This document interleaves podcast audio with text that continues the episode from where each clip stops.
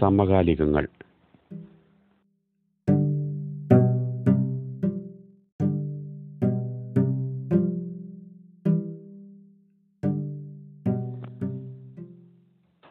അയാളുടെ കണ്ണിൽ കണ്ണുനീർ ഉരുണ്ടുകൂടി.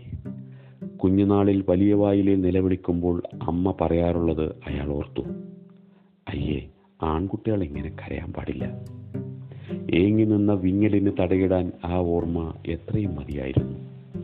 ക്ഷീണവും നിരാശയും അയാളെ വല്ലാതെ തളർത്തിയിരുന്നു. ഇതും കൂട്ടി അഞ്ചാമത്തെ പ്രസാധകരെയാണ് കാണുന്നത്. അതും വിൻസെന്റിന് നിർബന്ധം കൊണ്ട് മാത്രം.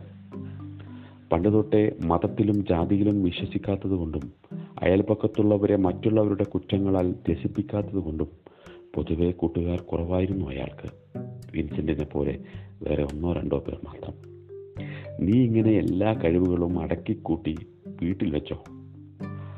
അതൊക്കെ എനിക്കാ കിട്ടിയിരുന്നെങ്കിൽ ഞാൻ എന്നേ പ്രശസ്തനായനെ. എടാ നമ്മൾ ജീവിച്ചിരുന്നു എന്നുള്ളതിന് എന്തെങ്കിലും തെളിവുകൾ അവശേഷിപ്പിച്ച് വേണം നമ്മൾ ഈ ലോകം വിട്ടു പോവാൻ. അല്ല പിന്നെ അവൻ ദേഷ്യത്തോടെ അവനെ ഉപദേശിക്കും. അങ്ങനെയാണ് എഴുതി വെച്ച കഥകളുമായി ഓരോ പ്രസാധകരെയും പോയി കണ്ടത്. ഒരു പ്രതീക്ഷയും ആരും നൽകിയില്ല. ഇത് ഒടുവിലത്തേതാണ്.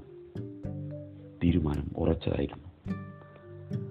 പ്രസാധകൻ പറയുകയല്ല ആക്രോശിക്കുകയാണ് ചെയ്തത്.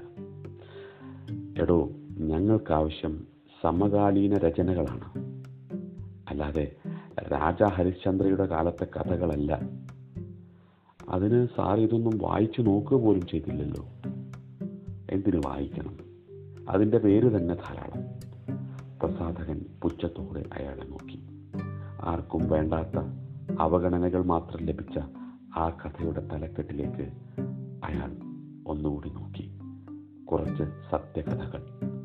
ഈ പേര് മാറ്റിയാൽ ചിലപ്പോൾ ഈ കഥകളൊക്കെയും പ്രസിദ്ധീകരിച്ചേക്കാം. പക്ഷേ അപമാനത്താൽ ഉരുണ്ടുകൂടിയ കണ്ണുനീർ തുടച്ച് അയാൾ അവിടെ നിന്നിറങ്ങി. ശരിയാണ്? ഉള്ളിൽ ലഹരിയേക്കാൾ വേഗത്തിൽ കടന്നെത്തുന്ന മറ്റൊരു കാര്യമുണ്ട്. നുണകൾ. അതാണ് ഇന്ന് കഥകൾക്ക് ആവശ്യം അതാകുമ്പോൾ ഇരയാകുന്ന വ്യക്തി മാത്രമേ വെന്തുരുക്കി തീരുകയുള്ളൂ ഓ അത് ശ്രദ്ധിക്കേണ്ട. മാത്രവുമല്ല ആസ്വാദകരും കൂടും. കുടിച്ച് തലകുത്തി മറിയുന്നവന്റെയോ വ്യഭിചാരക്കേസിൽ പലവട്ടം അകപ്പെട്ടവരുടെയോ അനീതിക്ക് പേര് കേട്ട ഒരാളുടെ നാവിൽ നിന്നും ആയാലും നുണകൾ പുറപ്പെട്ട സ്ഥലം ആരും നോക്കാറില്ല. ആർക്കും അതിന്റെ ആവശ്യവുമില്ല. ചൂടപ്പം പോലെ വിറ്റുപോകുന്ന അത്തരം കഥകൾക്കിടയിൽ എവിടെയാണ് കുറച്ച് സത്യകഥകൾക്ക് സ്ഥാനം. ആരെയും കുറ്റം പറഞ്ഞിട്ട് കാര്യമില്ല. പ്രസാധകർക്ക് അവരുടെ നിലനിൽപ്പാണ് ആവശ്യം. അത് അവരുടെ ബിസിനസ്സാണ്. വിട്ടുവീഴ്ചകൾ സംഭവിക്കാത്തത് അയാളുടെ മനസ്സിന് മാത്രമാണ്. ചിന്തകൾക്കൊടുവിൽ അയാൾ ആ കടലാസുകൾ ചീന്തിയെറിഞ്ഞു. പറന്നകലുന്ന തന്റെ സൃഷ്ടികളെ നോക്കി. അയാൾ പുഞ്ചിരിച്ചു. പക്ഷേ അതിന് പ്രസാധകന്റെ മുഖത്തുണ്ടായിരുന്ന പുച്ഛഭാവമായിരുന്നു.